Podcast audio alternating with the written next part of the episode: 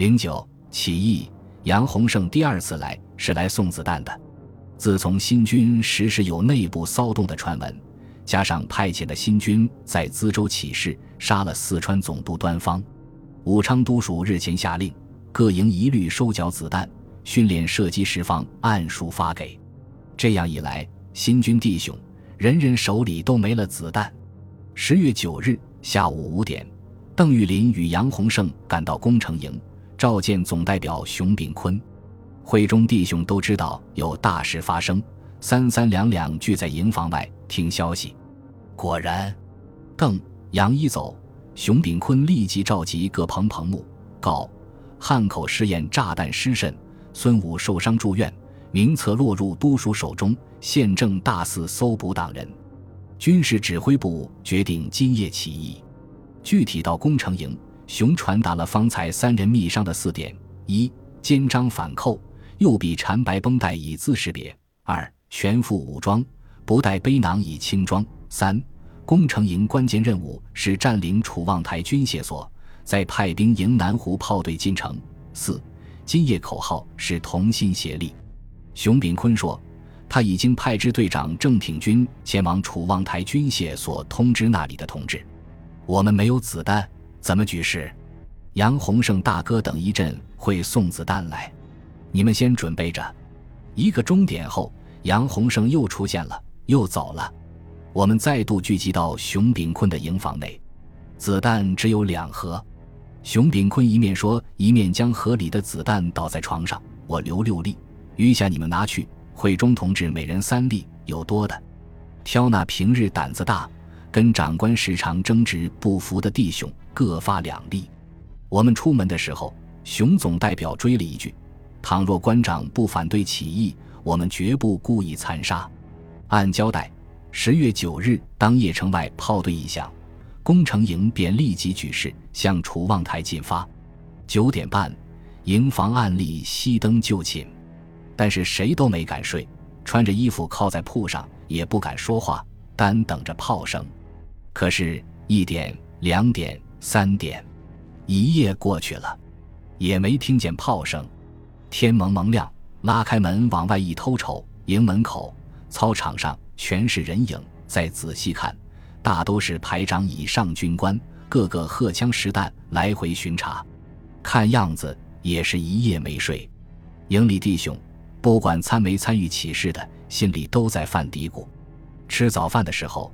很多人拿眼看熊炳坤，他就坐在我们这桌。熊炳坤也是眉头紧锁，他同样一夜未睡，也没等来炮声。更糟的是，今早才听说左队的任振刚被抓起来了。任振刚是支队长，平日很受排长信任，也没怀疑过他是革命党。昨夜督署密令戒严，人手不够，排长去找他参加巡查，谁知进门一看。他军服整齐，右臂还缠着白布。排长大吃一惊，立即上前夺下任手里的枪，发现枪里有子弹两粒，这是预备起事无疑。于是营长下令，立即拘禁任振刚，并且各营排查。风声一出，领到子弹的兄弟都把子弹丢掉了，对着面前的馒头稀饭，谁也没有胃口。但早饭是讨论的最后机会。众人一边装着咀嚼，一边催熊秉坤赶紧想办法。有什么办法可想？城内外消息完全断绝。杨洪胜本来说在送炸弹来，一去也没了消息。昨夜炮声未响，起义已是凶多吉少。熊秉坤咬了咬牙：“昨天我和邓杨两位大哥记忆过了，不动手是死，动手可能还能劈一下。军械所藏着弹药。”是起义成功的关键，我决定下午动手。一桌子人都说不出什么话来，也无人反对。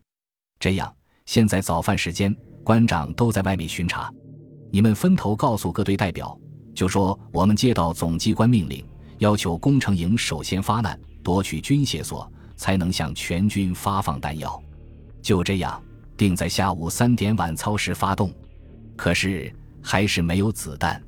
嗯，是个问题，先布置下去，实在不行，只能徒手夺枪了。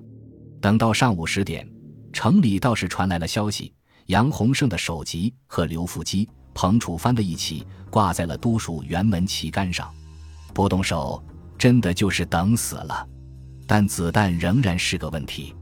第二棚的吕公超突然站了出来：“子弹，我加油！你家哪来的子弹？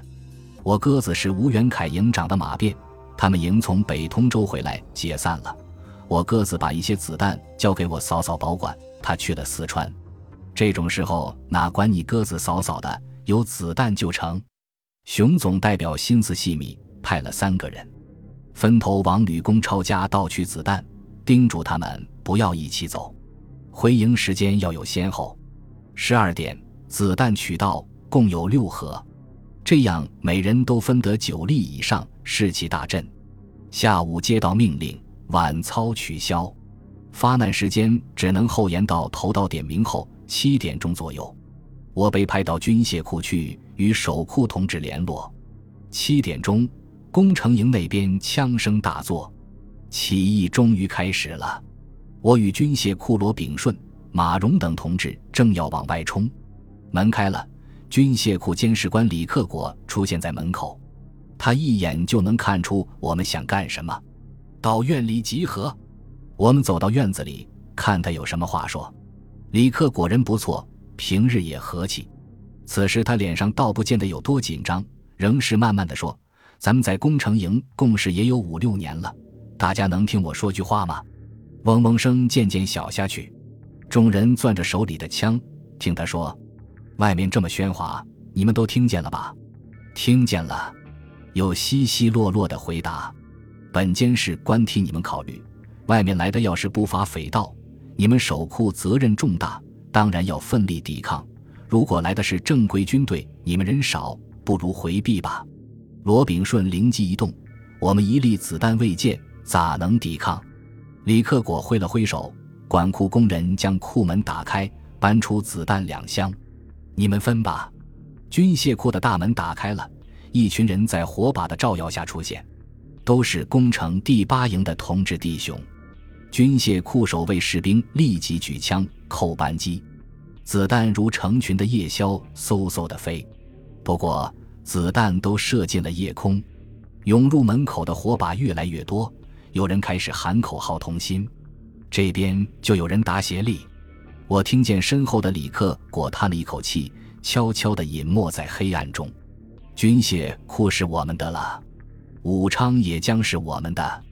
楚望台的火光映红了夜空。很多年后，我才知道，十里开外的长江之中，一艘即将起定的招商轮上，乘客都在看着楚望台的大火，窃窃私语。人群里。站着一个影响日后大局的关键人物，他叫张謇，甲午恩科状元，亲自进士及第，翰林院修撰，江宁文政书院山长，商部总顾问，大清朝最后一根救命稻草。